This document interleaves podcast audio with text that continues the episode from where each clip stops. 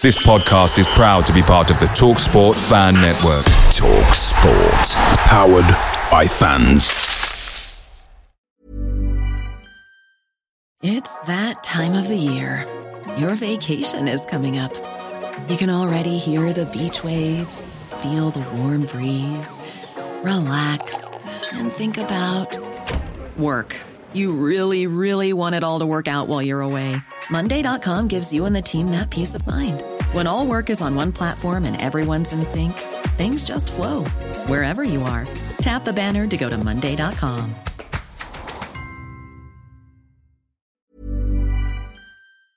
The Talksport Fan Network is proudly supported by McDelivery, bringing you the food you love. McDelivery brings a top tier lineup of food right to your door. No matter the result, you'll always be winning with McDelivery. Order now on the McDonald's app and you'll get rewards points delivered too. So that ordering today means some tasty rewards for tomorrow. Only via app at participating restaurants. 18 plus rewards registration required. Points only on menu items, delivery fee and terms apply. See McDonald's.com. Hello and welcome to episode 20. I think it's 20, isn't it? We're going to go 20. 20. The big 20, mate.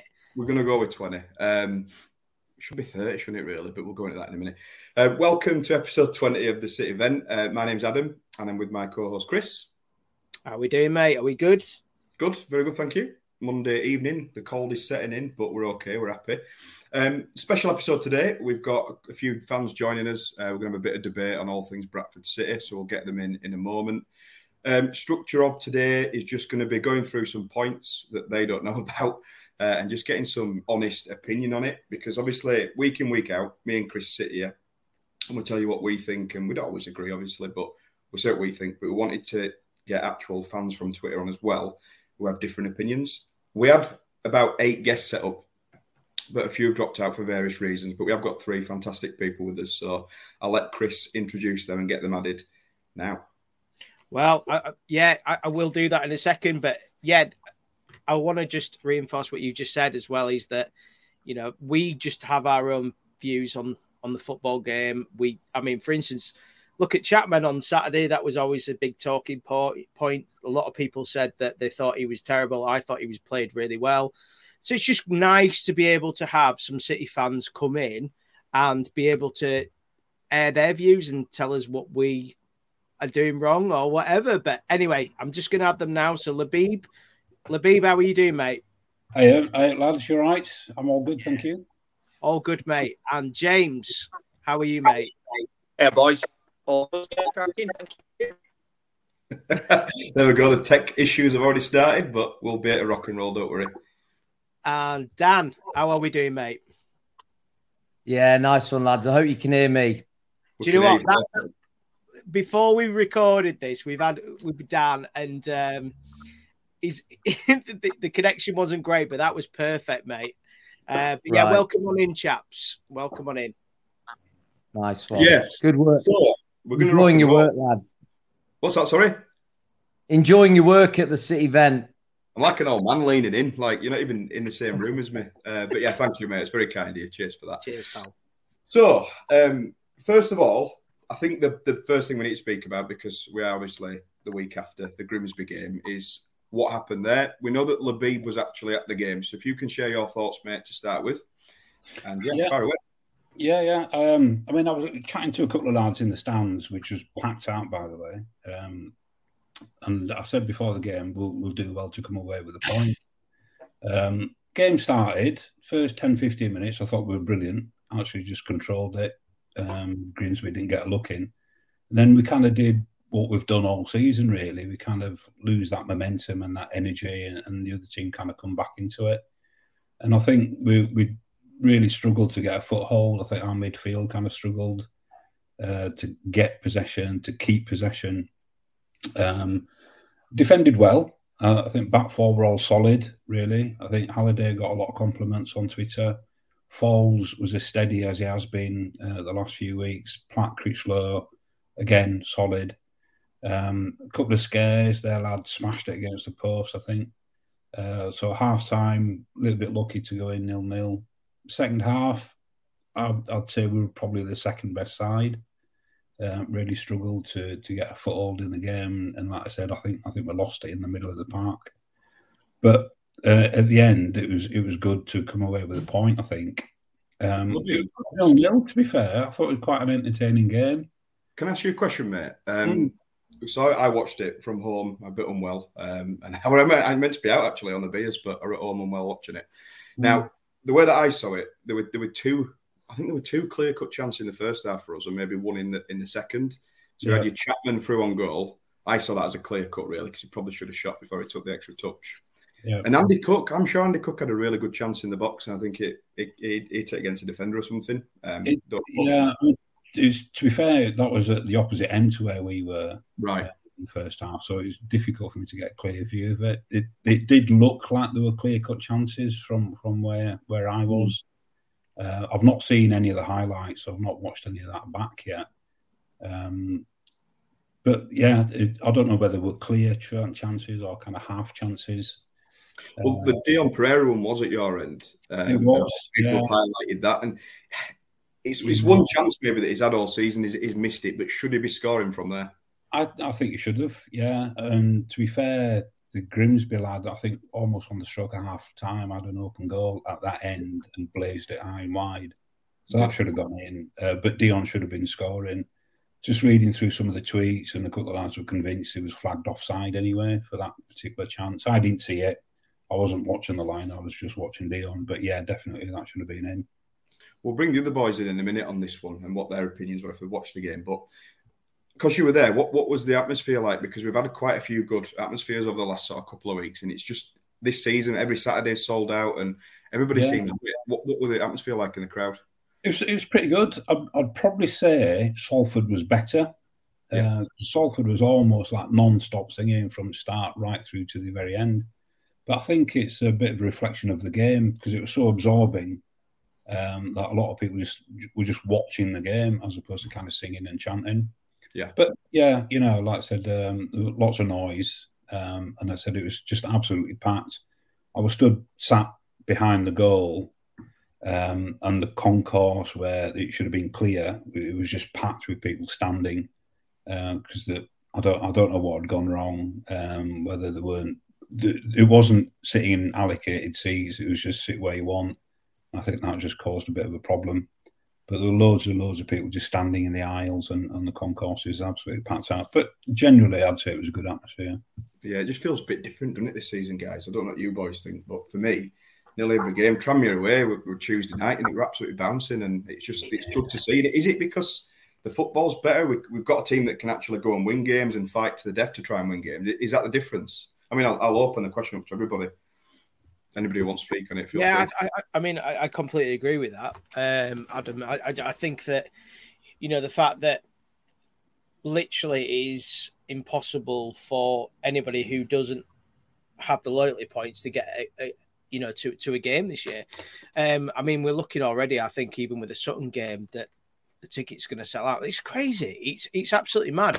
But I think it's just that fans are starting to enjoy the football again. And uh, I mean, obviously, I'll ask you know James and Dan as well in a second. But it just feels like um, the football that we're playing. It's quite enjoyable, but we're starting to enjoy it again. Um, Dan, I'll ask you first, mate. What do you? How? What's your thoughts on it?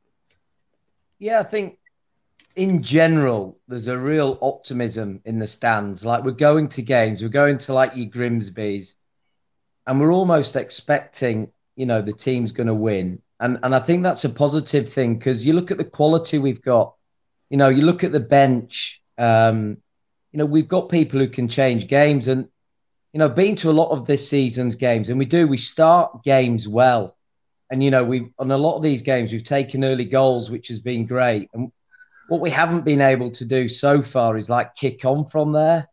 So I think at Grimsby we started really well, but what we didn't do is then follow it up, and we didn't get that goal, and we kind of just faded a little bit. We faded and faded, and you know, I'd have liked to have seen another striker being being brought on and really pushed for that winner, but in general, you know, it, it's a little bit scary the fact that our keeper was our man of the match.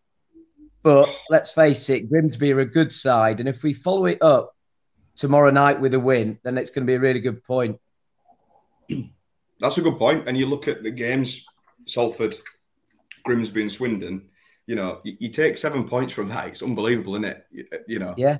fairness, four points from the two games we've already had is a good result. So we get three points tomorrow night, and you know it's it's fantastic, isn't it? And I think what I mentioned the other day to somebody is that we seem to be playing teams that are in form and getting results. Seasons gone by, we'd play these teams and we'd end up getting beat. If that were a Derek Adams team on Saturday, and I hate to go back to this point, we'd have capitulated and we'd have lost the game, hundred percent, no, no doubt Yeah. in my mind. And I think we are more solid defensively as well as actually being offensively so much better. Just the, the whole spine of the team's better all the way through. James, I'll come to you as well on that one, mate. What are your thoughts on Grimsby and that sort of side of things at the minute? I think uh, from a fan's perspective, it's it's quite inspiring to see the level of um, endeavour and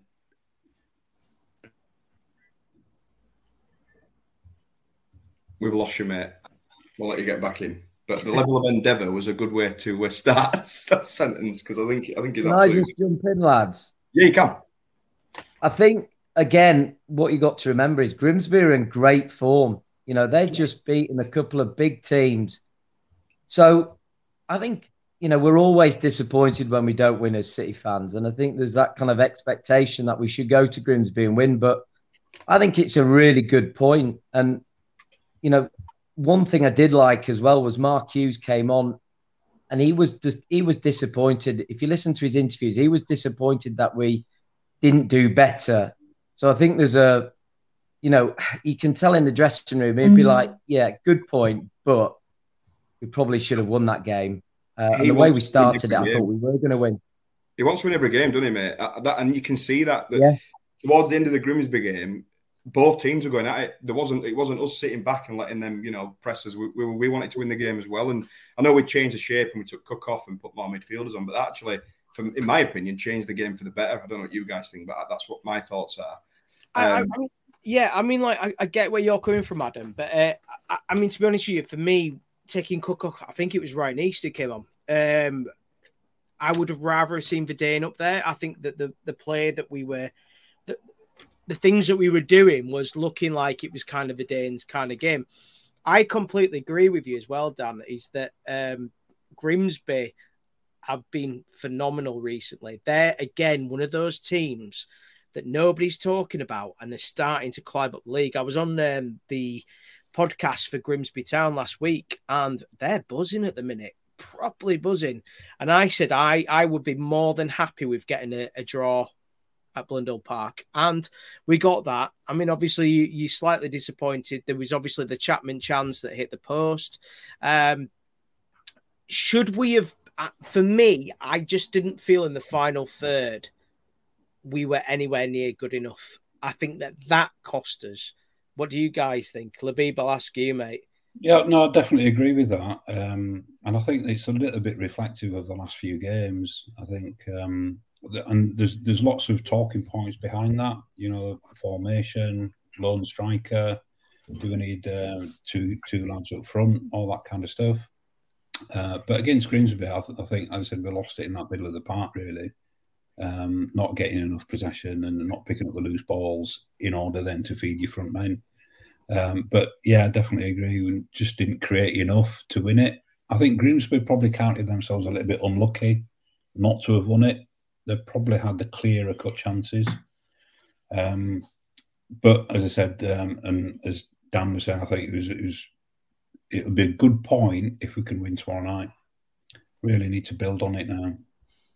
Yeah, absolutely. And I think we'll see what happens, won't we, tomorrow? And we're going to go for it again, aren't we? Every home game, we've gone for it. Um, we're attacking teams at home. We want to win the game. So we'll move on from that one then. Um, we'll, we'll move on from the game. point I'll just make, sorry, just to off on Oscar. that one, is um, at the full time whistle. Uh, so obviously we had that free kick, didn't we, right at the death, Oh, yeah.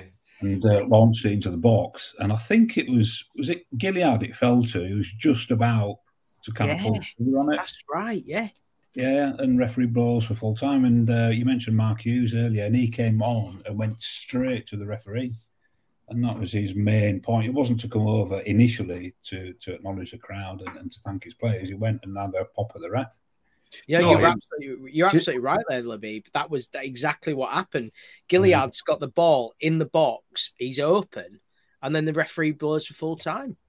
Yeah. Do you know what I picked up on that was it was really odd, but I think the if you watch the replay, the keeper goes down. So the corner comes in or the free kick comes in, we head it back across. There's a foul on their keeper, or the, for whatever reason, their keeper ends up on the floor. And I think the the referee has just thought, right, in the game before, you know, I have to give a yellow card. It was a real strange one to blow. Yeah, we just lost you a little bit there, but yeah, you're absolutely bang on. Um, it, it maybe that was the issue, but it's just not good refing, is it? You've got to, you know, play to the whistle, I guess, and you've got to, the game's got to flow natural, and you've got to play the minutes that you've got, you know, available. But I think the issue that we've seen it before, where I think it was Accrington once upon a time, where they actually scored a goal, and as the ball was hitting the net, they actually it actually blew the whistle, and I think. It, is it happening too often? Refing this season, let's be honest, it's been absolutely appalling. It really So, has. it- perhaps before your, you, before your time, I think it was 1978 World Cup. Bloody hell. You're showing your age there, Labib, mate. Well, before my time, mate. There was a famous uh, English referee called Clive Thomas, and he was refereeing, I think, something like Brazil versus Sweden or something like that, one of the group matches. And it's coming up to half time. Brazil take a corner. Whilst the ball's in mid flight, um, referee blows for half time. Of course, I think it was Brazil. Brazilian lad comes in, thumps a header in the back of the net. They're off celebrating. Yeah. And uh, of, course, he's ruled it out. And It's I remember that. And uh, I've, it's not often you see that because in this day and age, you let that momentum of play fizzle out, don't you? Of course you Uh, do. And then it, either the ball goes dead or it goes back to the halfway line and then you blow. But whilst that momentum is with the attacking side, you, you let that play uh, work out until you blow. You do. It was a strange one. It really was. Um, just before we do move on, we've got another guest that's just joined us. Um, he's come back from his run by the looks of it. You right, Ben? Not too bad, not too bad. Uh, not a run, um, but yeah, no, I've been uh, I've been skiing, uh, skiing in the Lucy, skiing in Castleford. So yeah, I'm back. Yeah, Good old Xscape. yeah. All right. I thought there was some sort of mountain district that I didn't know about. You know, Queen no, Yeah, Baildon Moor's nice, but not quite where you can go skiing. Not this time of year, anyway. No worries, mate. Well, welcome anyway. Thank you. We, we've started a little bit. You've not missed too much, but we are just about to go on to um, on the pitch this season. Players that have stood out to us, um, and I'll, I'll come straight to you unless you want to get warmed up first. It's up to you, mate. But players that have stood out to you, uh, who's been the key players for Bradford City this season? Um, I'd say that's quite a tough question actually, because I think really I don't think there's been a massive standout performer. Really, I, I'm going to sound quite controversial here and start almost with a That's what negative we want. Ben, that's what we're looking for, mate. because I think well the two obvious ones that most people would point to would be Lewis and Cook, wouldn't they? I think that's what if you ask most people, they would say. I would say Andy Cook has been brilliant in the box, but I've got a sort of an unpopular view where I think we would have more points if Vadaine Oliver or Angol had played up front. I don't think either of them would have scored as many goals as Cook, but I think as a collective, the team would have scored more goals, is my view. So my standout player would be Lewis. Right, where's the mute button again? Let me just find that. I'm joking, I'm joking. No, I, I see what you're saying Andy Cook, and I got slated for this um, at the end of last season because all I used to say was one-dimensional player. He offers nothing, um, and then he went and scored, you know, 30 goals, whatever he's on this season. I, I, w- I would like to stick up for him a little bit because a little bit. Hold on, hold on. Listen, just- wait, no, no, let me continue. Wait your turn, sunshine.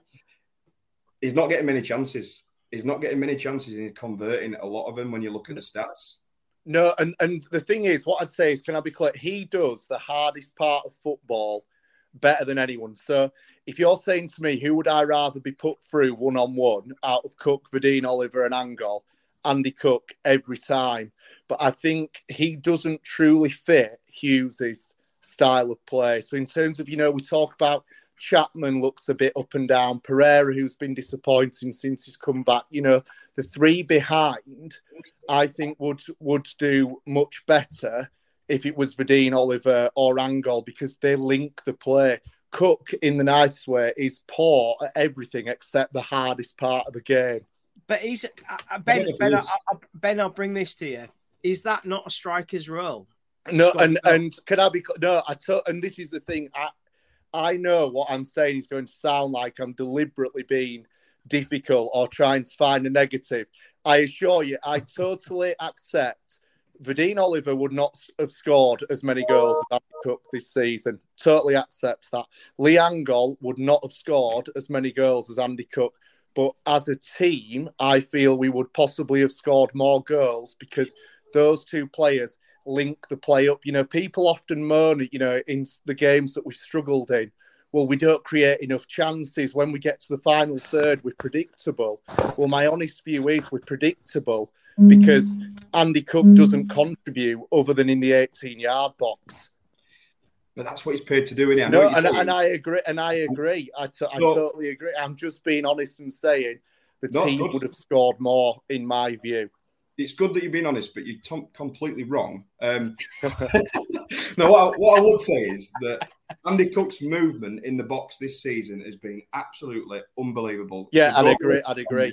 Uh, fantastic, and yeah, you're playing to strengths. We're getting the balls into the box, and every chance he's got is converted. So I disagree with you, and the fact that I will disagree with you is the games that he's not played, like in the cup, we've been absolutely shy up front, and we've not scored, and the movement's not been on point. So What's happened there then, if that is the case? But has that not been because it's the reserve team that plays in those in those games? Come on, look at that team. Look at the quality in it. You know that we, we talk about the, the depth in the squad and things like that, but it's not like these teams of old that we've seen in in the piece. Oh no, I, I'd, and and I'd agree with you there. But what I mean is when Vadaine Oliver plays up front in the cup games, it's Levi Sutton delivering it from wide right. It's not Scott Banks or it's not you know, our second eleven is very, very, you know, is definitely better than the Derek Adams. It, it was, it was Scott Banks. It was Scott Banks on on on on Tuesday against against Burton, though, wasn't it?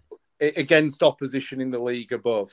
Yeah, but you, have got Young and Banks there. Both, yeah. Again, you might you might call them first teamers potential on, on the periphery. Oh, and, and I would, but I think we've picked we've picked one game there, haven't we? I Leicester. think like you, I think you look at like for example the the left the team that played against Leicester where Oliver scored. But again, there, you know, you're playing against a bunch of kids. You can't truly judge against that, can you?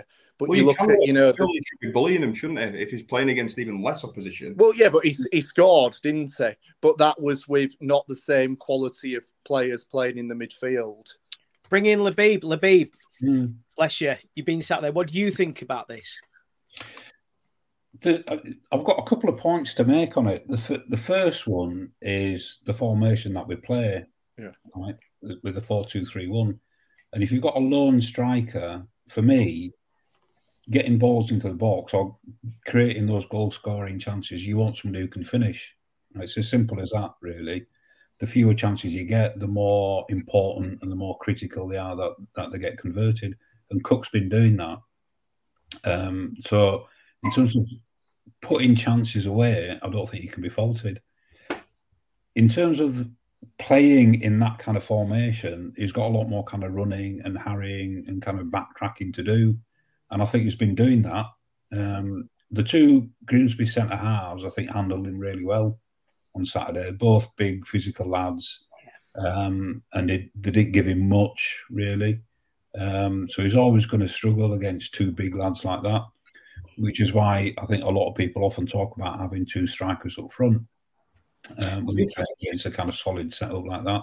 On your point, Labib, as well, I don't think it's. I think we're losing sight of the fact that the, the first game of the season, Vadaine Oliver was our number one striker. He, he was the man that Mark Hughes. In, let's. I don't know if you're going to disagree with me on that, but I'm totally convinced he was. We brought yeah. him in. His, he was on a three or four year deal, I think, and he was meant to be the main man. Three, yeah. Cook, Cook has been undroppable. How can you drop him? That is the that is the problem, I guess, that Mark Hughes is faced with. Maybe Ben is right, and maybe would be better with you know the people in the squad and things like that. But how can you yeah. drop you know one of the top scorers in England? That is the problem. Well, you I don't. Can't. You can't. I don't think. You can't. Goals, goals win your games, don't they? It's as simple as that. And Cook scoring goals. So you're absolutely right. He is undroppable. I think at the moment. The question is, do we play somebody else alongside him? I think. Uh, in order to increase those kind of goal scoring chances. One one thing I mentioned the other day is um, for several years now we've always talked about our midfield not scoring enough. Um, we haven't had enough contributions from the middle of the park. Early this season, it was looking quite promising. You had people like Young, people like Banks, uh, chipping in with the odd goal. And early doors, it looked like we were going to get a collective um, number of people scoring. That seems to have dropped off recently. Uh, and again, we're back to almost relying upon Cook again um, to put those chances away. So going back to what Ben was saying, as a collective unit, I think we need to be contributing more in terms of goals, not just relying upon Andy Cook. Labiba, I think that's a really important point and something that maybe we haven't really talked about much. Um, I was looking at, for instance, when we played Salford, and I think were they higher than us in the league, whatever. Um, their team had so many goals between the players. There was nobody who was running away with scoring the goals. And I think that's a really important point that you've made there. That, you know, we, we, we had Smallwood at the beginning where obviously scored that cracker of a goal. Is it the pro- is the problem that we just do not score goals from other players? Is, is that the problem? The problem is that they tit about with it too much at the edge of the box and try and do too much with ball. And we, have seen that over every season. Nobody's got the cojones to have a shot. And well, the one player that has that I cannot wait to have back in this team because I feel like he is the missing jigsaw piece. I'll let I'll come to you on this one. Jamie Walker. J- Jamie Walker is levels above him, and when he plays, I just feel like this team works so much better. I do like Harry Chapman, and obviously that is the is it's in his position in it. It's one of the one of the one of the others one of the one of the two. Words out, teeth back in. Um, yeah, so I, I, do think we're missing Jamie Walker. So I'll come to um, Dan on this one if you want to share your thoughts on that one. Am I wrong? Is he the missing? You know. Um, I don't think. I think Chapman's played really well this season. I think you know, is he better than Jamie Walker? Possibly not. I think my take on it is Mark Hughes is desperate for Pereira to find form and he's given him every opportunity to play himself into form. And and let's face it, it hasn't happened yet. It just hasn't worked for him. And and do you know what? Last season when he came, he came on loan, didn't he? And he was injured before we even saw him for like the first two months. And he got a whole lot of stick, didn't he? And everyone wanted him to go back, and no one wanted him. And it was like, what a waste of a wage, this, that, and the other and then he hit the ground running, and he was he was awesome, wasn't he? The last last last season at the end, and we obviously when he came back this time, it was you know that first game when he came back, it was like we'd signed Alan Shearer or something. It was like you know everyone was absolutely buzzing, and and I just wonder if he's struggling a little bit with the expectation. You know, he's clearly a class player. He's good technically, but he's I think he's struggling because of the expectation. And I think Jamie Walker will add a lot to this team. But I think, you know, we can't afford to carry people, certainly the way Hughes plays with one up front. And I think Pereira has to get dropped now. And I think that's, you know, I'd like to see tomorrow, I'd like to see Banks back in because I think he offers us something. He gives us good go forward and he's got a goal in him. He likes to cut in and shoot. So, uh, but I agree. I agree with the guys just come on. You know, I think there's a really good player in Oliver. I think he's class act, and I think his time will come. But you can't drop Cookie because he's just he's scoring. Dan, I want to bring you back, uh, take you back, back a little bit. But so we talk about Dion Pereira, for instance. Um, do you think that the fact that the team has obviously changed? I mean, obviously there was what sixteen new players in in the summer. Do you think that that has been is it a, it a case of he was the best of a bad bunch last season and he struggles this season? Not for me. Not for me. No. I, I I I hear what you're saying, and we've said it before. You know, he was a standout player in a, in a bad bunch, but he's been so off it this year. He's he's he's he's half the player he was. He you know he can't keep the ball. Nothing's working for him. And as I say, I think he's given he's given him what good four or five games, and I think it's time now to say, do you know what? I think we need to change it. Um, and, and I think he's he's just out of form. He and, and it's strange because Watford pre-season he seemed to be doing well. Do you not think Luton? That, sorry. do you not think he had glim- glimpses? Because I actually do on Saturday. I thought he showed little bits, like maybe he's finding a little bit of form. That was my opinion on it. I know he missed that that howler of a, an opportunity. And it, possibly a good defending, he got across him, yeah, but he's got to be scoring there. But I do think in the first half he showed glimpses of what he could do. And the, I think the problem is, is part of what Chris said. I don't feel like he's getting enough of the ball because he's not that main star anymore in the squad. There's a lot more better players around him, so they're not just giving it to him all the time.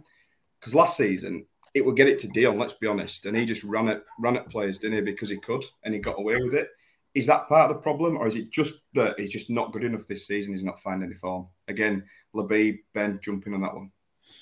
Yeah, personally, I think it's form. Um, you know, it's, you know, to kind of a bit of a cliche, players don't turn bad overnight.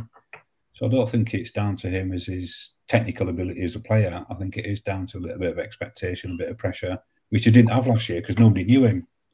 Um, and if you remember, I think um, the first time he played, he looked a little bit like he was lacking fitness, but that got better and better towards the end of the season. And by the end of the season, he was he was like a superstar, wasn't he? Uh, beating players for fun, almost like watching Peter Beagrie again on the wing. Unbelievable! It was unbelievable. Yeah, it's like inside. Um, but it's and, and I, I, I, I agree with you, Adam. I think there were a couple of glimpses like that on Saturday. He was like he was looking to take a player on and beat them. Um, so it it might get his last chance tomorrow night, maybe see that form. I'd love to see him obviously back to where he was, but he's he's lucky to get a starting berth. I think at the moment. Yeah, that's and do you know what? It's nice in it to have that problem where you've got these good players that are behind him rather than thinking we've just got to stick with Dion because there's nothing better, like the Joe Colbeck days or whatever. Um, let's not go into that one just yet.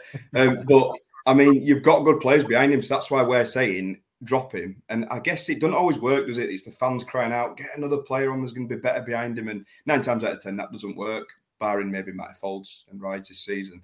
Uh, but Ben, I'll come to you on that one as well, see what your thoughts are on uh, Dion. I just think it's a lack of form, and players at this level go through that type of spell. I think as well, maybe he's putting a bit of extra pressure on himself, like you sort of alluded to. Suddenly now he's gone from last time round, he was the undisputed best wide player. Now he's at training or looking over at the bench. There's Tyreik Wright, there's Scott Banks. You know, he's definitely not guaranteed a spot, is he? Whereas, let's be honest, this time last season, if he had a run of games like these last few, you'd still be saying persist with him, wouldn't you? Whereas now there's a genuine question where if he was to be dropped, no one would moan, would they? Because ultimately we'd be bringing quality in. Absolutely, totally agree with you. I just want to bring one last point upon the uh, the players before we move on to the next subject. And I, I know you mentioned him, and I've got to mention him again because he's just absolutely fantastic. I love the bones of him. I wish he were not my dad because he'd be too young. But ha- Harry Lewis, I mean, come on, this season, the amount of points that he has saved Oh, us, yeah. I would suggest that it's twelve, maybe fifteen points because he's just unbelievable. Is he going to be here in January? Is somebody going to come in for him? Is he going to be here? I think he loves it at City. I absolutely think he adores just playing here, and his mum goes to every game. I think, and she goes to North Parade as well. I believe before every game, home game. I need to Um, find that out. Yeah. Well, yeah, she's, she's just, I mean, not she, he is just phenomenal. His distribution, I just don't think that you find that at this level. Uh, his shot stopping as well. Every part of his play is brilliant. It commands the back four. Can anybody disagree with me that Lewis is unbelievable? No. Absolutely not. And I think that that's something that we've been looking for in a goalkeeper for a long time. Bradford City, there you go with his mug. So if anyone who's listening on the pod, Adam just lifted lifted, lifted up his glass. Um, Chickens, his mug even. Sorry. No, I think that this is one thing that we've we were always kind of in the nineties. We always had really good goalkeepers. We had Schwarzer, we had Walsh, we had Matt Clarke. Uh, I, think there was I can't remember what the New Zealander um, goalkeeper was called, but I think what he does is that he he's too good for this league. He's far too good for this league. I was watching the game with one of my mates um, on Saturday, and he was like, "Who is this guy? He's incredible." I was like, honestly, he's distribution as well, level. I Big- genuinely believe that it's the best we've had for. Since Pickford. Yeah. Yeah, I would genuinely go for that. I would say Pickford. What do you guys think? I think Yeah, definitely agree. Yeah, um, I've not much to add other than you know I think you're absolutely spot on. Uh, apart from his technical ability as a player, I think his own his own kind of buy-in, if you like, to the club is just brilliant to see. Um, he just gets it, doesn't he? He just gets it. you know, is is you know, I think there was a picture of him a couple of weeks ago at a Bradford Bulls game. Yeah, um, sort of taking it all in, and I think you know he just he just loves being part of part of the club, part of the setup, and really as a fan, that that's what you want to see, isn't it? Is is players who are who are bought into the whole kind of experience. So yeah, just phenomenal, really. And um, if he does leave, which a lot of people are suggesting that you know if we don't do anything this year, obviously you just want to see the best for him, really. But yeah, fantastic. You don't get it these days, do you? Players that that want to buy into the club, and I guess is that Bradford because of the city that it is. Nobody wants to live in in the city. Um, there's two players that that obviously J- Jamie Walker. He lives locally as well. Colin Doyle, I think. Don't know about the rest. Matty Foulds obviously, but I don't know about the rest. They'll probably live in Leeds, won't they, and things like that. And Harry Lewis probably does, but he still he goes to these events, doesn't he? He cuts the ribbons and he gets involved. And I think Chris will go on to the women's game as well about Harry Lewis and his involvement there. What's nice is that he seems to have em- embraced wearing the shirt. You know, we've spoken historically about like a lot of players that come from these bigger clubs find wearing the shirt heavy. So, like you go to say someone uh, maybe a daft comparison, but Joe Riley comes from having captain Man United under 18s or whatever it was, couldn't cope. He comes, he sees the Kop absolutely bouncing. He loves it. He wants that pressure. He wants to be a part of it. Where sometimes these young lads that we get from these, you know, attractive named clubs just can't handle it. He's been, he's been, you know, a rare example of the total opposite. He looks like he's been a experienced number one, not his first real stint of men's first team football. And let's not forget, we did the total Bradford City thing of writing him off as well when we signed him. It was like, who's this guy? What we're signing this guy for? And yeah. he's the best signing in the summer, and he? He's unbelievable. So well, without doubt. But if you think if you think back to his press, if you think back to his first press conference, though, Adam, um, he spoke so bloody well. I remember, you know, when we signed him, we said, "Who the hell is he?" I talked to a couple of my Southampton mates. They went, "Don't really know much about him." Mark Hughes obviously saw something in him, um, which no other club have seen. He just obviously was hidden away. But I tell you what, the guy is honestly, he's just embracing it. By the way, the um, New Zealand goalkeeper I was trying to think of was Mark Paston, if anyone remembers him. Wow. Yeah. Uh, that was, that was, I, I, I like, you know, he, he was a good goalkeeper. But um, the one thing, yeah, I do want to mention is that he's really involved with the women's game. I went down to watch uh, the Bradford women's game against Leeds United at um, Bradford Park Avenue a couple of weeks ago. He was there. He goes to every game. This is his Sunday. Do you know? And it, he's re- so passionate about football and the city itself as well, and supporting and doing whatever he can do. And these are things that nobody really ever mentions or knows about. And I think that that just shows you, um, Labib, I'm going to ask you, shows you what kind of a character he is, right? Absolutely. I mean, um, like virtually every game, I think he, he normally kind of runs over to the away end in particular and sort of hands his gloves over to, to one of the younger supporters. I think on Saturday he ran over, hugged his mum. You know, he's, he's, he's just brilliant to watch. You know, absolutely. Um, you know, that's the sort of character that you want uh, as part of the club. You want somebody who's who's got that passion, that energy, that hundred percent kind of commitment to it all. As I said, not even talking about his technical ability. I don't mm. think that's under any question as a goalkeeper. Um, one thing I did notice was, was, his kicking and his distribution that people have mentioned, and it, you know, it very rarely ends up in touch. It's always in play. You know, obviously doesn't always find his man, but his accuracy in terms of distribution is just brilliant. Can I just add to that? Yes, Dan. Um, I think, I mean, clearly Harry Lewis is on his way, you know, onto bigger and better things, depending on how our season goes in the next couple of years. But as I say, his distribution, he could be a centre midfielder, couldn't he? He's both feet. He's very, very solid.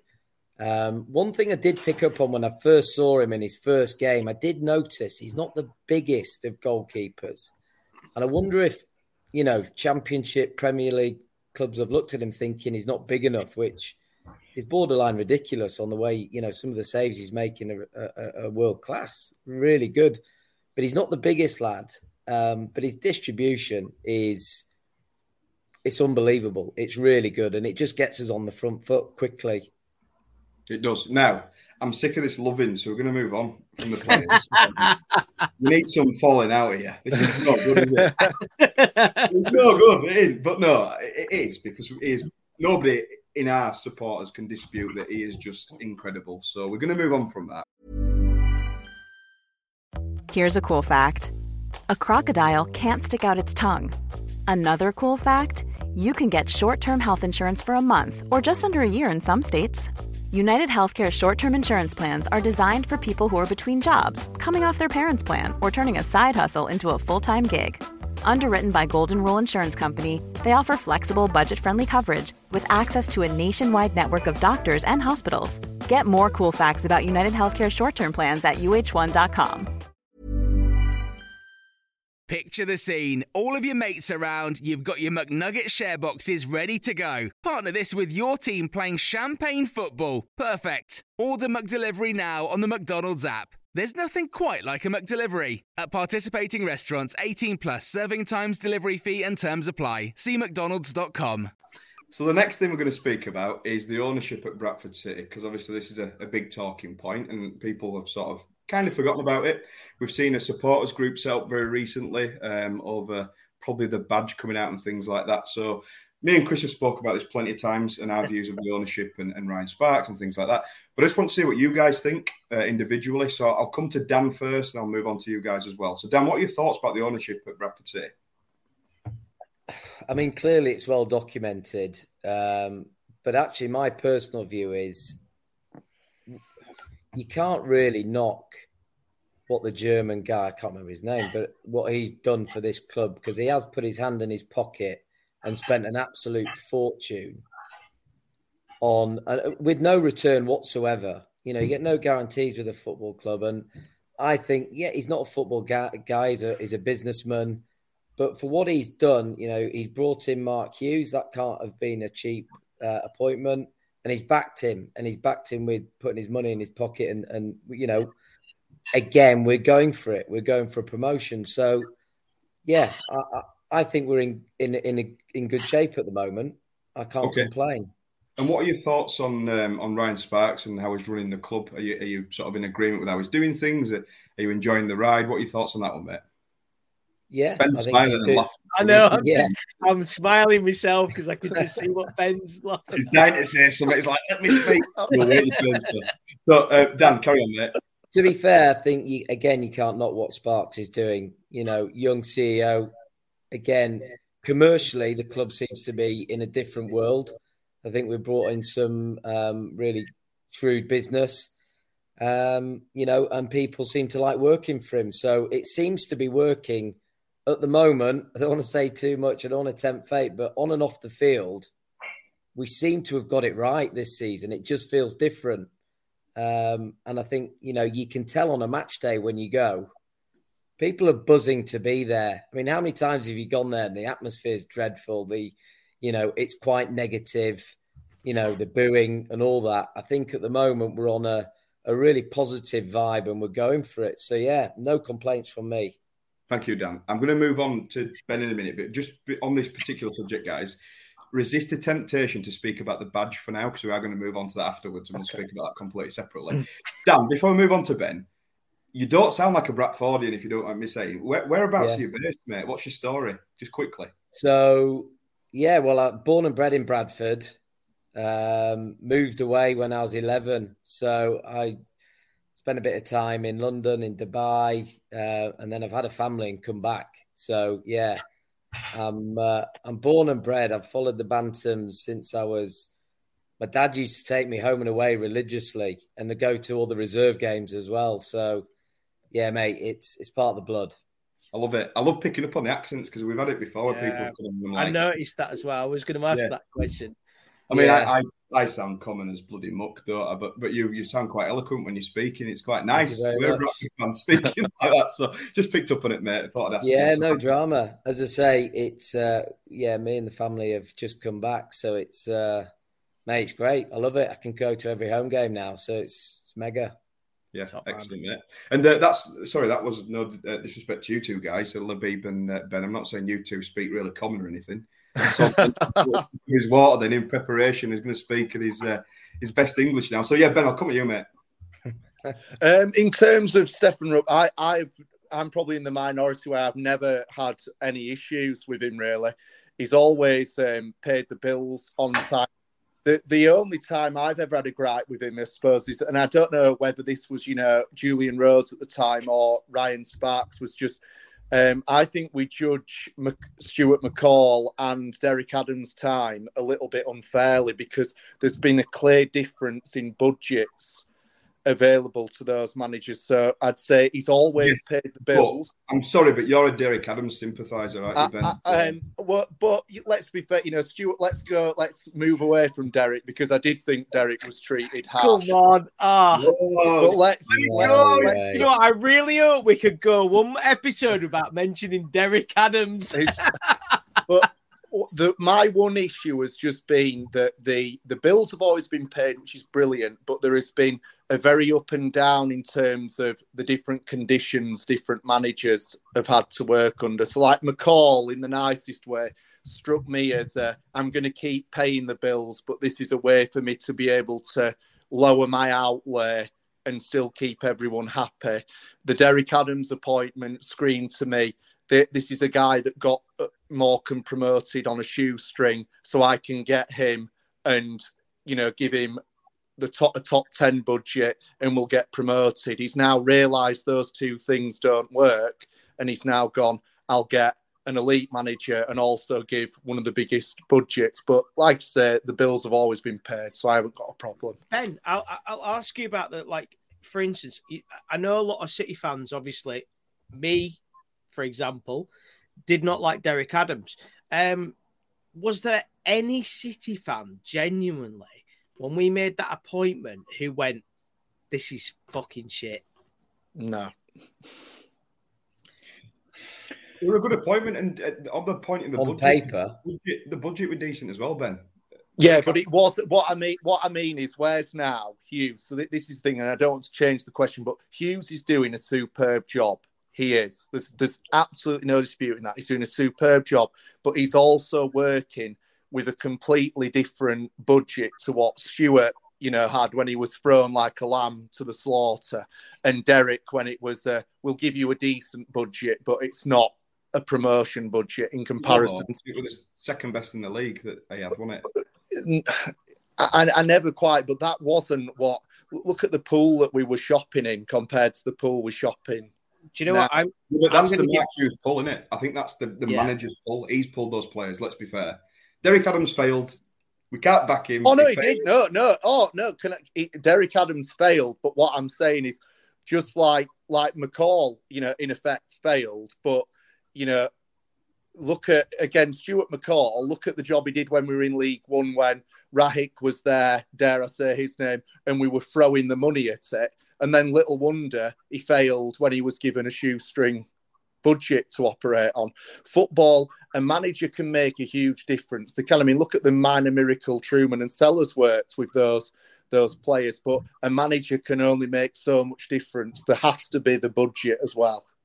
Ben, I think you've got a, I think you've got a fair point here. I actually do, to a certain extent. I absolutely do think you've got a fair point. And obviously, you ex, you know, we expected that Stuart, when he came back the last time, that he was going to be able to do the job. And, and I think you're probably right to a certain extent that he didn't have the financial backing. The one thing I would say is that Ryan Sparks did not appoint, or sorry, did not give Stuart McCall that two year extension. Right. That was that was Mr. Rhodes, was it? I don't know, but that that that's that's that's That's what. That's a guess. Ryan then if you- Ryan said on the uh, Hard Truth podcast the other day that he did not appoint Stuart McCall. Right. So on, on that topic, we'll just speak about Sparks before we go on a Derek Adams rabbit hole. Um, what, are your, what, are your, opinions on Sparks, uh, Ben, as well? Um, I think he's absolutely brilliant at the commercial side. Very, very clearly, you know, we've got more commercial partners than I've, you know, ever heard of any football club having. Um, all that frustrates me is, if I'm honest, is when he tries to get involved with the football. So, speaking of the Hard Truth podcast, it really got my back up when, you know, he was sort of daring to say, as the chief executive, I found it quite disrespectful, sort of insinuating he could spot players better than Stuart McCall, that he could spot play. You know, that one upset me more than, dare I say, the name Derek Adams. I thought that snippet was really in bad taste. I, I just think brilliant, brilliant at the business side, football, let's be honest, you know, we're not experts. None of us on this, you know, on this show now are experts. But he's no better informed than us. He wasn't really a football fan, was he, prior to getting this job? Yeah, he, yeah. Uh, to, I understand that he, he was. However, well, however, however, your point's valid. He's not a, you know, he's not a previous footballer or anything like that. Labib, ask yeah. you, mate. What what do you think on everything that we've said so far? Um, this is probably where I'm going to disagree. um, yes, do it. Come yes, on. come on. So, going back to when Rupp took over, we were a League One side mm. pushing for the playoffs. Five years later, we're in the bottom half of League Two. Right, that's the reality of it. You can big him up as much as you want to, but in five years, in five consecutive years, we've gone backwards every year. Right, that's a fact. Undisputable, unequivocal. Look at the league tables. Five years straight, we've gone backwards every year. That to me is not a sign of good leadership or good management. I take on board people saying, "Oh, he's put his hand in his pocket," and you know he's uh, kind of backing the club. But I'm not convinced he has, because um, if you listen to Sparks, he talks about it being a self-sustainable business model. Right? He's mentioned that several times.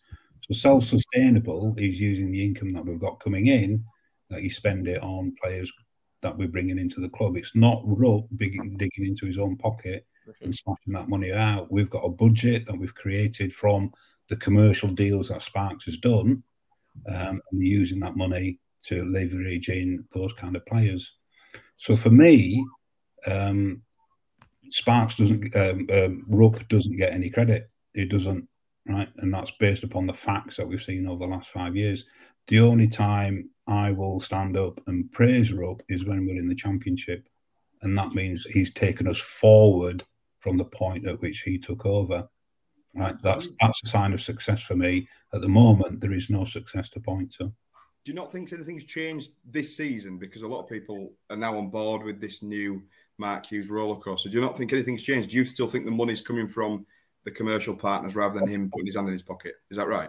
That, that's my view on it. I don't know the ins and outs of the club. Right, I don't. I don't have access to all the finances. I'm only going on what I've seen and read in terms of us being a self-sustainable business model, um, and that to me speaks of get the money in first, then spend it right?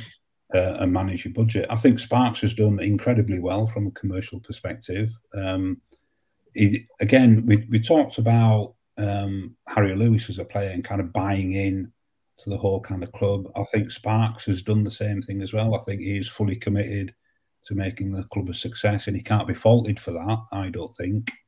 Um, so from from that perspective, I think he does a good job as a CEO but I'm not convinced that um, Rupp has been good for the club. Do you think um, we put no, he hasn't. So, Labib, do you think we put a lot of expectation because of where we've been to have these owners that are going to splash the cash in? What, what is it that you would expect from from ownership? Out of interest. Well, okay. If you if you look at ownership, from it's a, it's a good question. What I would expect is presence, commitment, kind of you know um, that that kind of vision that strategy, that plan. Um, that's that's what I would expect from leadership and ownership of the business. If you look at any any private sector business or organisation, you'll have a leader with a very clear view of this is where I want to be, and you take people along with you. Now, Rupp's conspicuous by his absence. Right, he's hardly ever there. I appreciate he lives in Germany, um, but I would expect to see him present. I would expect to hear a lot more from him on a much more regular basis. Um, and as I said, if you look at any business that's gone backwards five years on the trot, that top person would not still be there. But I think football it's changed. Would you not agree that in football it, the ownership it has this season, it, it, it, has this season, and and that that you know, I fully fully admit that there's a there's a far greater sense of optimism that there is now than there was last season.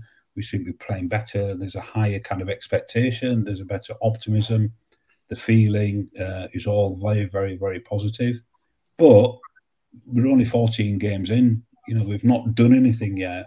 You know, let's see what happens at the end of this season. Obviously, Sorry. I want this to be successful. I want this to go up. Of course, I do. Uh, everybody does. You want that success, but on track record so far, for me, there's no to shout about yet. Sorry, my question was: Do you think football has changed in regards to ownership? Because you look at pretty much most clubs. I don't think that chairmans nowadays, they're not the chairmans of old that were sat in the office at the ground anymore. People own the club and are, are as involved to get people to do that work for them, a la Ryan Sparks. When obviously Rupp invested in the club, but he never really, I don't believe, wanted to be that that man, and I still don't think he does. Um, is he wanting to sell the club? Personally, I think he probably does. But is the price tag too hefty? is the people that are interested that are wanting us to get to that next level before they invest. Are we a club that you'd want to invest in, mate? Well, I mean, Pete, I've, I've been following City for a long time, right? Forty-five years I've been I've been watching City play. So this is from the, the late seventies onwards. You've seen it all, then good, bad, and the ugly. Yeah? During during that time, we've always been referred to as a sleeping giant. Right? Everyone always calls us the sleeping giant. Right, if you look at Bradford as a city, right, the population of Bradford is over half a million. Right, it's one of the top five, top six cities in the in this country, and I think it's criminal that a city this size as a team that's floundering in the bottom division of the football league. Uh, for me, that's that's my own view. I know there's no correlation. I, I understand that. You know, if you look at Bournemouth, you know, relatively small city in comparison. They've, they've got teams that are, that are flying high and so on and so on. There's lots of, um, you know, examples that you can point to that book that particular trend. But for me, there's always been, I think, a saleable club there, the potential that this, this, this club have got. Lots and lots of other people have said that. Um, so I think there's definitely a saleable club in terms of going back to your original question, Adam, about um, ownership of football these days, there's loads of examples that you can point to where, where owners uh, are fully invested in that particular club. You know, they talk about it. Uh, the the lad, the, the guy at Peterborough, Darragh MacAnthony, you know, he's always making himself uh, heard and what he wants to do, what he wants to achieve. Um, the other day, I was listening to Radio Phoning Show. We were talking about the energy crisis and you had Dale Vince from Forest Green Rovers, like him or hate him, but he's always talking about his football club, right? Yeah. And these these are people that own it. So there's lots of examples that you can point to where people are fully vested into that particular project. He's a bad example, though. Cast yeah, well, well, I know what you mean. But he's done some phenomenal. Yeah, yeah. I know what you're saying. I think the Accrington Stanley boss is a good one. Um, he's he's a, another example, and he's quite vocal and he about stuff and and matters yeah, like well, again for me, my own personal expectation, which might be different to the way of the world, but for me, that's what I want to see. I want to see somebody who's leading the club forward, who's got a plan, who's got a vision, who's got a strategy, and you know who wants to take us all with with them to to where they want to be. And I don't see that from Rupp. No, thank you for that, mate. Um, I think before we go any further into this debate, I think we need to move on a little bit, and we'll we'll sort of on the back of it, we'll speak about the, the new club crest badge, whatever you want to call it, uh, KFC logo. Um, so I just want to see what you guys think of that because I'm sure we all have different views. Chris absolutely loves it, of course he does. Um, but I'll come to Dan. I've never, I've never said that. He did. He did when it first came out. Like, oh, it's amazing. I love it. I love it. Um, Look at him. Talking absolute rubbish again. Just like Uh, the reason when he had a Britney breakdown and shaved his No. hair off. Yeah, but it's a choice. It's a choice. Right, Dan, I'm, I'm going to come to you first, mate, on this new badge. Yeah. What are your thoughts on it? Just summarize your thoughts, please. when I first saw it, initial reaction was didn't like it, didn't like it at all. It did grow on me, but do you know what? When I compare it to what we've got now, I still prefer what we have. I totally get it. I'm happy for it to change. I think we need the stripes in there. Definitely. That was my I did the, you know, the online um um, you know, Survey. recommendations. And I said that was one thing I wanted. I wanted the stripes back in. I get it. It needs changing. I don't think the badge they came up with or the crest, whatever you want to call it, I don't think that was right. I it just didn't look right to me. I Thank you. prefer what we have, but um, you know, it's going to change, but I don't think they've got it quite right yet. Oh, yeah, with the large majority that, that, that they said that wanted to change it, the, the 90 fans. Um, anyway, uh, Yeah. Ben, I'm gonna- I'm going to come to you. Your summary on the uh, on the badge. Oh, don't full pull faces, Chris. We'll come to you in a minute. Ben, Um, I I don't like the one that they proposed at all, and for me, it was as simple as just look at the current one and like what Norwich ended up doing, just modernise the cur- literally as simple as like you know I could imagine you could find someone very quickly who's good on Photoshop, who in an hour for free could modernise it and get rid of all of those problems that that detailed supporters pack um, detailed. What I'd also say is not to try to change the question is I just didn't understand the the financial, um, you know, the use of club money to do that. We don't own our own stadium. We don't own our own training ground. We're not a brand. We're not Paris Saint Germain. We're not Man City. We're supported. You know, we're the people who buy a woolly hat from the club shop are going to buy it regardless. It's not like people that buy a PSG hat, even though they've never watched PSG. We're a, we're a football club for the people of Bradford, not a brand. Right, I get it, and I'm with you. The necessity of it, I guess, is it is it necessary to change it? No. I'm with you. What you've just said there, can't believe I'm saying these words, Ben. But I totally agree with you there. Um, I'm gonna I'm gonna come to Labib on it as well because he's actually modelling um, the the crest on his on his top today. I don't know if you can show us No, it, no one, yeah. Uh, the- like I, I think I'm probably in, in alignment with the majority of views is that it does need modernising, right? Now, when you when you talk about a club and you talk about the presence, is it is different to what what it was 30 years ago. You know, we've got social media, we've got iFollow, we've got you know so much branding that goes off. That's not to say the club is a brand; it's not, but a representation of the club now needs to be a much higher profile than what it has been in the past. So I understand the need to modernise it. Um, good, clean image. Didn't particularly like the the image of the Bantam, and and I kind of tweeted half jokingly that we should have something that looks a little bit more fearsome. If you look at like something like the Albania uh, crest, I know it's an eagle, but you know you've got like a double-headed eagle that looks a little bit fearsome. You've got the Germany eagle, so um, you've got Crystal Palace kind of logo where you've got an eagle that's in action. I think having a more kind of fearsome-looking bantam that would be my preference, but I can understand the need to modernise it. Didn't particularly like it. Um, I do like the crest that we've got now, but the, there's a lot of elements associated with what we've got now, we, you know, which is which is on there. When you try and just clean it, I can understand it's a bit of a challenge. Uh, you're always going to upset somebody, I think, uh, when you modernise anything. We've had it what 30 years now. Uh, so you're in the um, you're in the angry cock. I mean, angry bantam um, uh, group. Angry bantam group. Yeah. Sorry, excuse Yeah, me. I want, I want an angry bantam. That's what I Everyone want. wants an angry bantam. I don't see like it's oh, it's not raising its claw. It's not angry enough. Like It's- yeah, I want an angry bantam, double-headed angry bantam. I like it. Yeah, so like a hybrid KFC angry bantam. We've got the KFC logo, but now I want the actual KFC chickens with the double heads. Um, Chris, you've been shaking your head. You've been pulling faces. You've been smiling. Yeah, yeah. Do you know what? I've been re- I've been really good for a change. Um, but before we start this, I'm just going to ask you, Adam. Did you vote for the Boar to, you know, change the mascot? Yeah, I did originally. Right. So if we'd have gone for the Boar, then you would have that badge would have changed. Yeah. Yeah.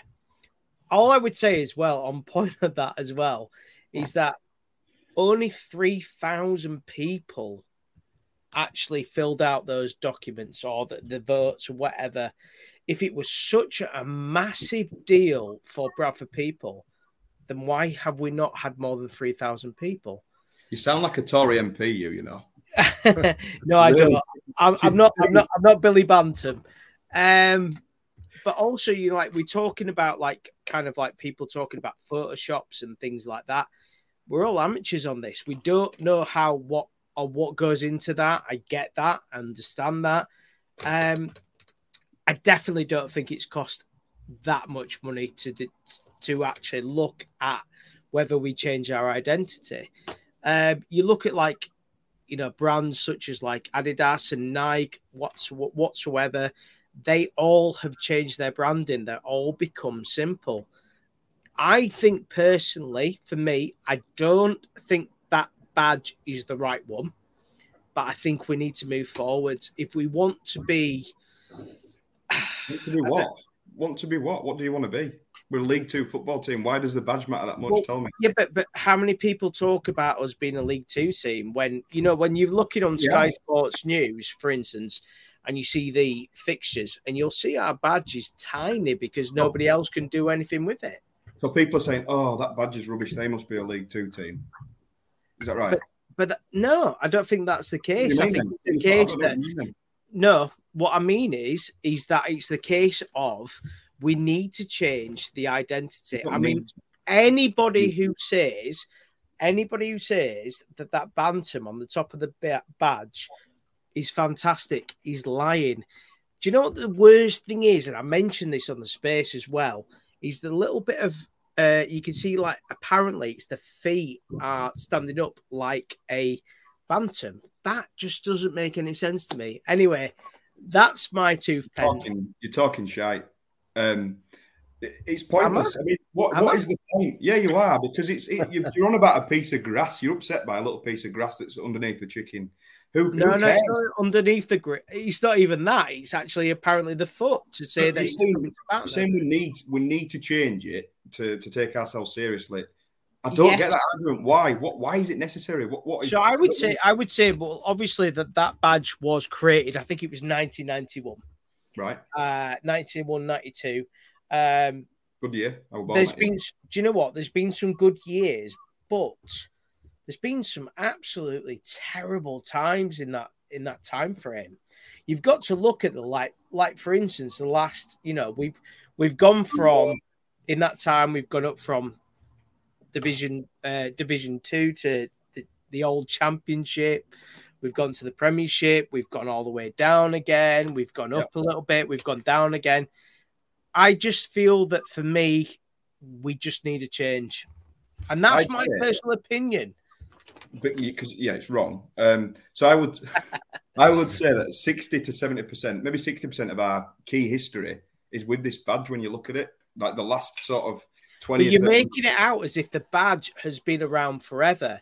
And like I said, and I'll go back to my previous point was where you said, "Oh, I'd go for the Boar again." So you obviously don't feel that connected to the badge. I do, but I just feel I just like Because- the Boar better.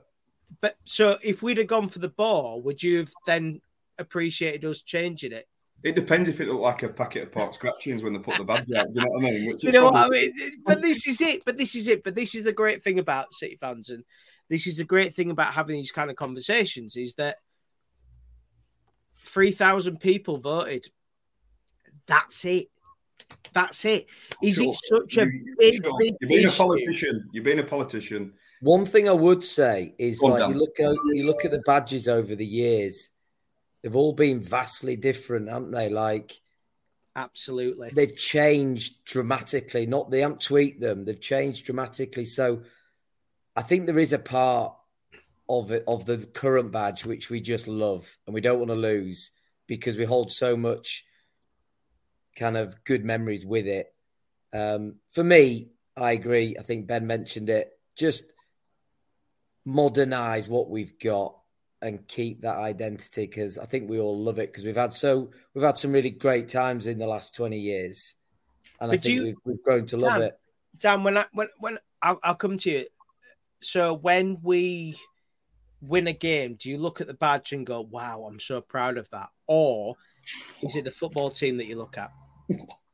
Yeah, definitely the. I don't look at the badge and think, "Wow, thank God we got this badge." What a stupid act. What are you on about?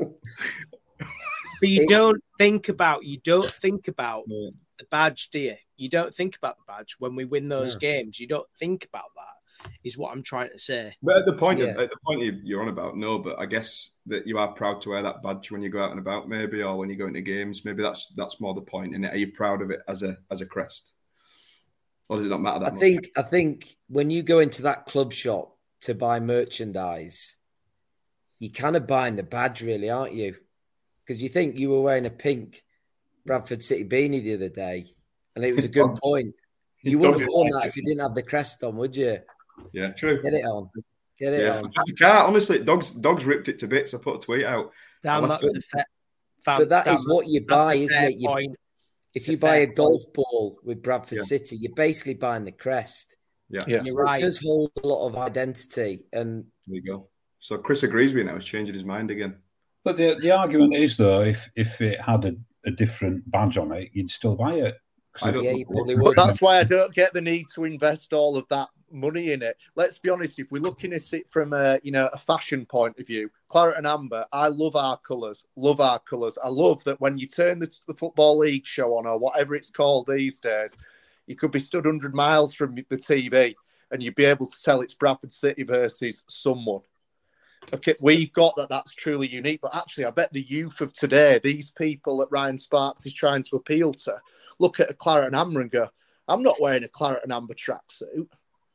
But Ben, I would ask you It's- why you think it's going to cost so much money. Well, because makes- it's an what expense. think it's going to It- cost? it's an ex- it's well, I, I I do not know, but let's even go on the cautious side. I'd say minimum, you know, five ten thousand pounds just to do all the stuff in the stadium. You, you- just think of every single board that has got that logo on. Ben, Ben, every- ben every- you're worrying you, you're worrying about five to ten thousand pounds, and the amount It's given- that's But on I'm saying on bench, I'm saying on a because I don't want someone coming back to me going, "Where are you plucking these figures from?" I'm a school teacher, not a business person, but I am saying, min- I- would go as far as saying, if I was to put a rough figure on, I'm thinking hundred thousand pounds probably to change everything in our ground correctly. And you're telling me that last season when we're signing players like Nathan Delfouneso, we've got hundred grand to chuck away. I really, I, I really resent. I think hard working, not to sound like Brian Clough, hard working Bradford City fans want money spending on the grass. No, and I, I completely That's- get where you're coming from. However, I would say also that we could have signed, we could signed uh, in the summer another Nathan Delfouneso, Yeah. who absolutely was terrible and would have cost more money than to actually change the Yeah. branding. I, I just simply would prefer the money to be spent on the football. The badge at the moment isn't isn't a priority. I'd understand it more if we were in the Championship or the Premier League and on that crest of we're going to try take this club to the next level.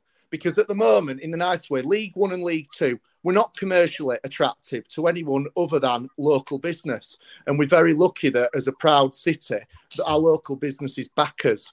Our business, you know, JCT 600 don't back us to make money.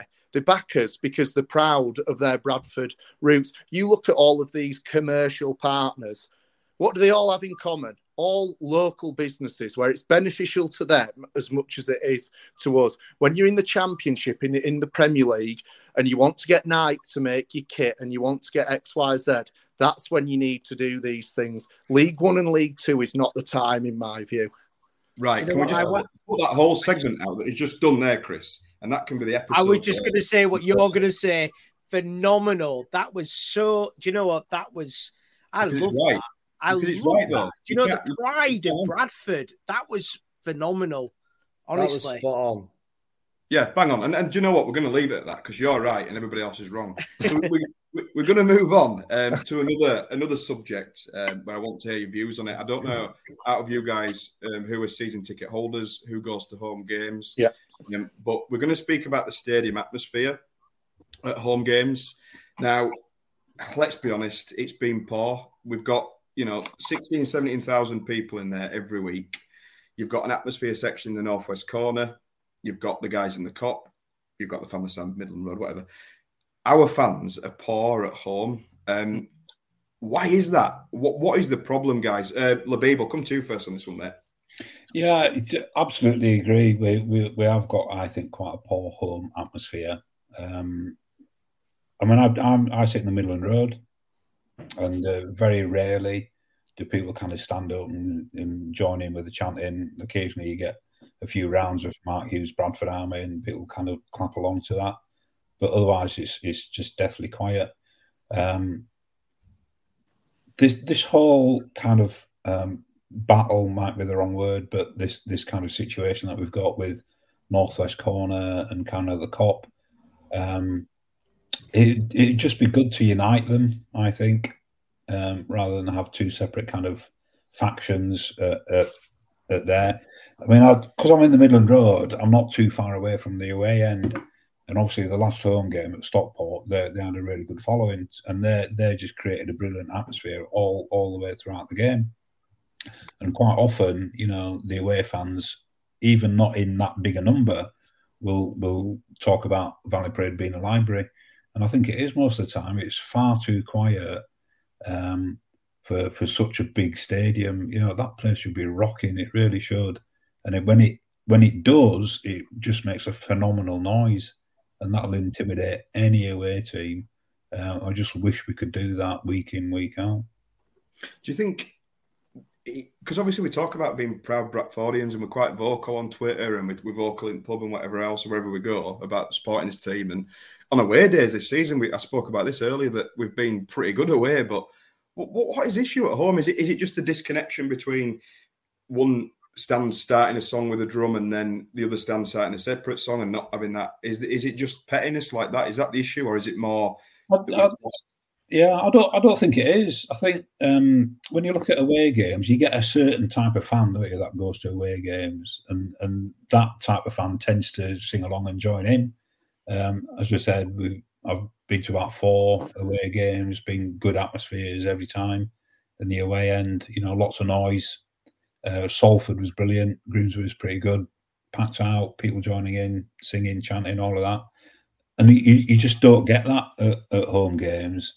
Um, so maybe if you have a catalyst like the Kop, you know, the um, the K block as it used to be, when when we had that kind of um, when they had the flags going, you remember a couple of years ago, yeah, we were really concentrating on the K block, and it looked brilliant.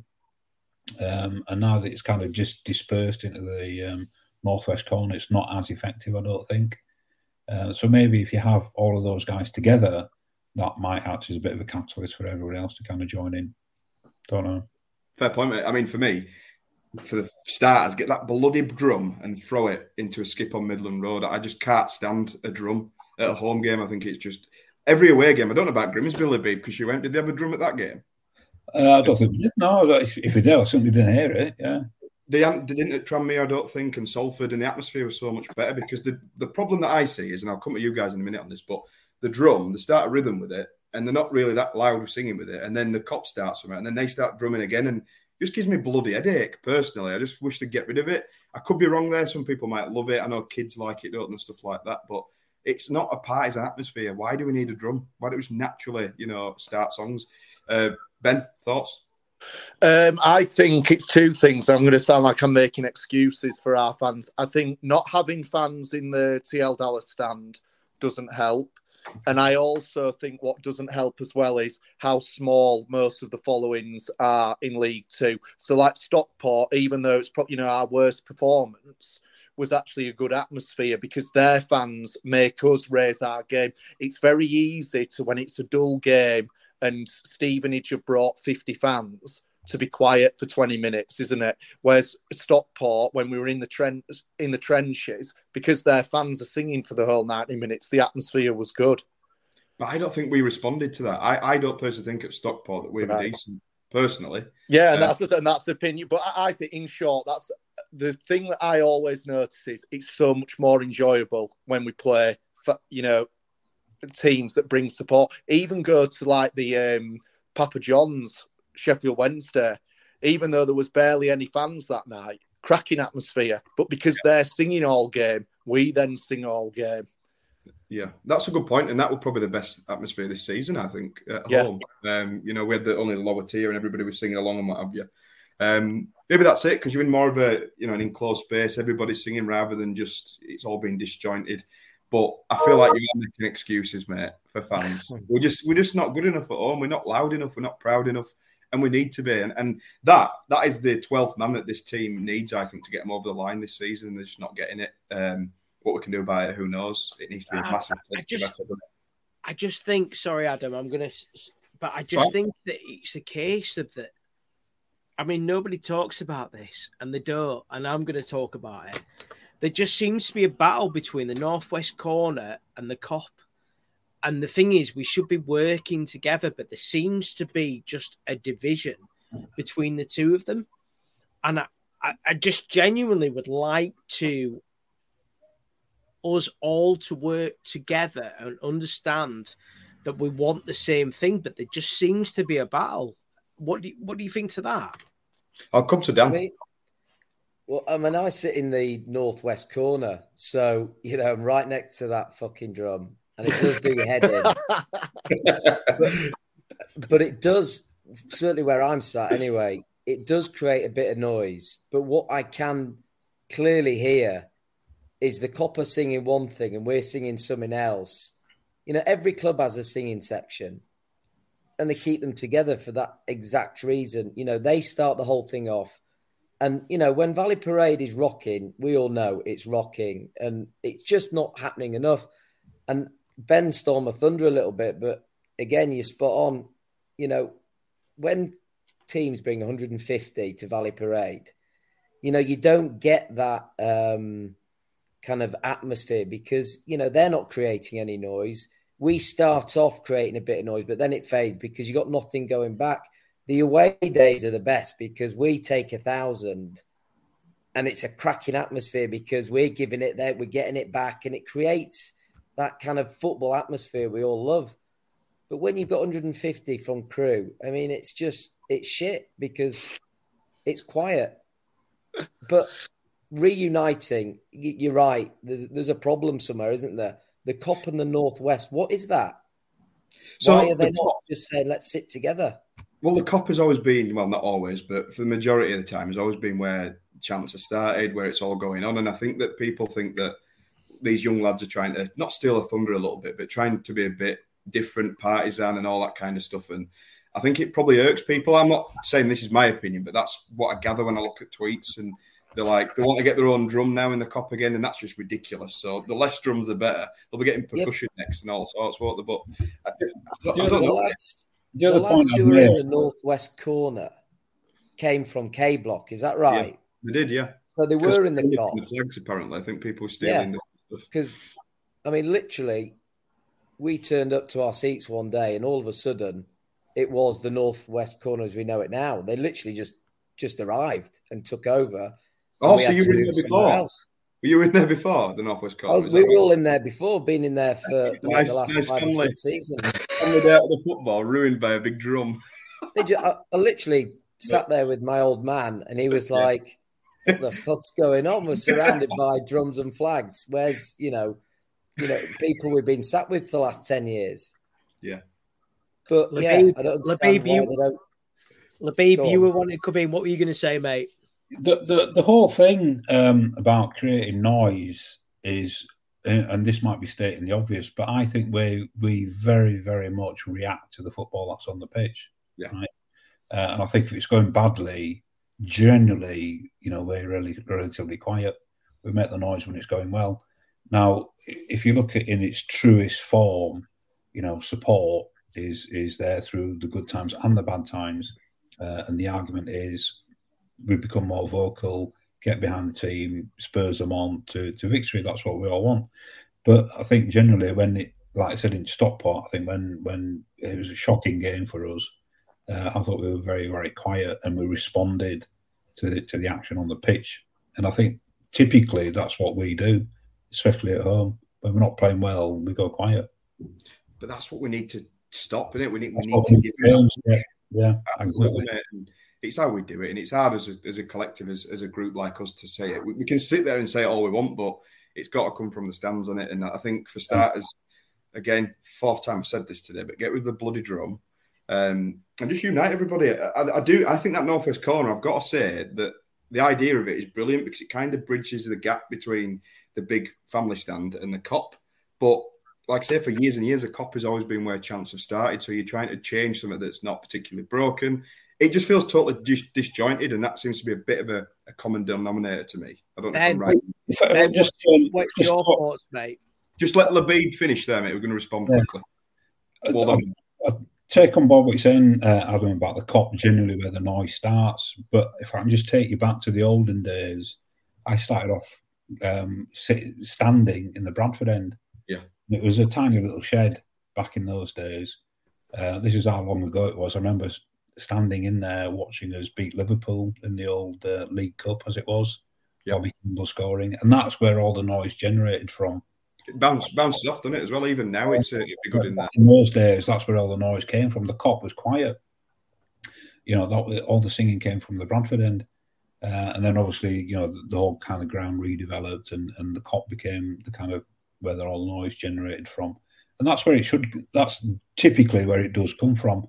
But I think if we combine Northwest Corner noise and the kind of K block noise together, I think that'll just make it better. That, that's my view on it. We all want the same thing, don't we? In a good atmosphere, and it's just how we get there. Ben, I'll, I'll just let you finish on that one, mate.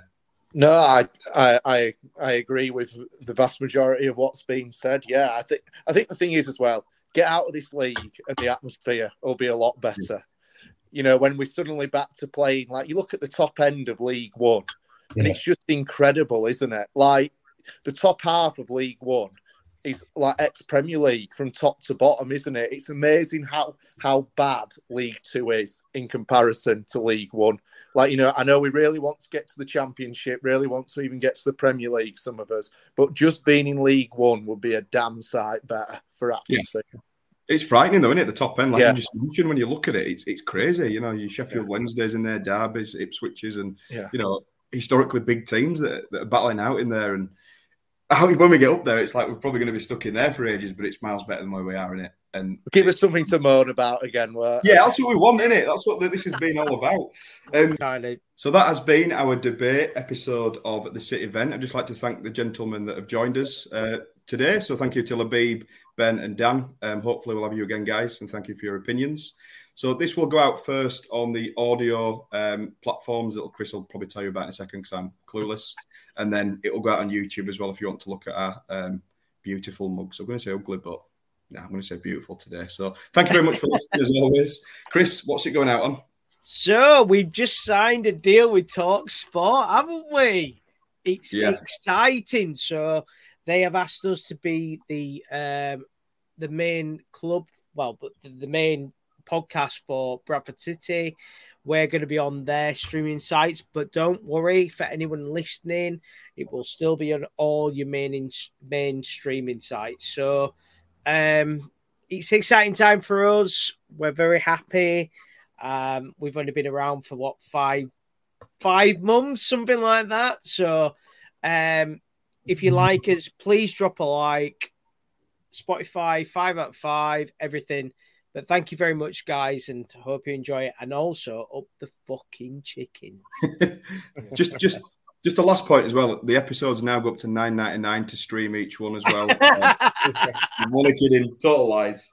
But no, thank you very much for supporting us and listening as always, guys. And uh, up the flipping chickens. Away days are great, but there's nothing quite like playing at home. The same goes for McDonald's. Maximize your home ground advantage with McDelivery. Order now on the McDonald's app. At participating restaurants, 18 plus serving times, delivery fee, and terms apply. See McDonald's.com. Hey, it's Danny Pellegrino from Everything Iconic. Ready to upgrade your style game without blowing your budget? Check out Quince. They've got all the good stuff shirts and polos, activewear, and fine leather goods, all at 50 to 80% less than other high end brands. And the best part? They're all about safe, ethical, and responsible manufacturing. Get that luxury vibe without the luxury price tag. Hit up quince.com slash upgrade for free shipping and 365 day returns on your next order. That's quince.com slash upgrade. This podcast is proud to be part of the TalkSport Fan Network. Talk Sport. Powered by fans.